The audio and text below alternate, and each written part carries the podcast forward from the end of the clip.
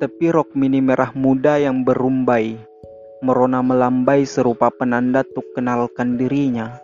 Seolah semakin ramai rumbainya, semakin menarik pula perempuannya.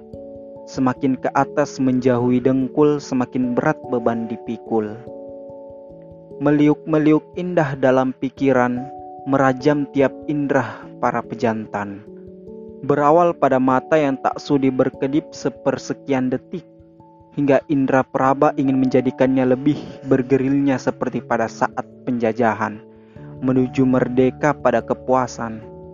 Kalau saja menjadi cantik itu tidak enak, mengapa perempuan-perempuan begitu menikmati tiap jengkal penderitaan dan bersakit-sakit? Kalau saja menjadi cantik itu tidak enak, Tidakkah perempuan-perempuan itu berpikir bahwa mereka hanya dibuatnya sengsara oleh apa yang diinginkan orang lain atas diri mereka, bukan memperjuangkan hak-hak atas keinginan diri mereka? Karena cantik tak ada batasannya, meski luka tak terhindarkan.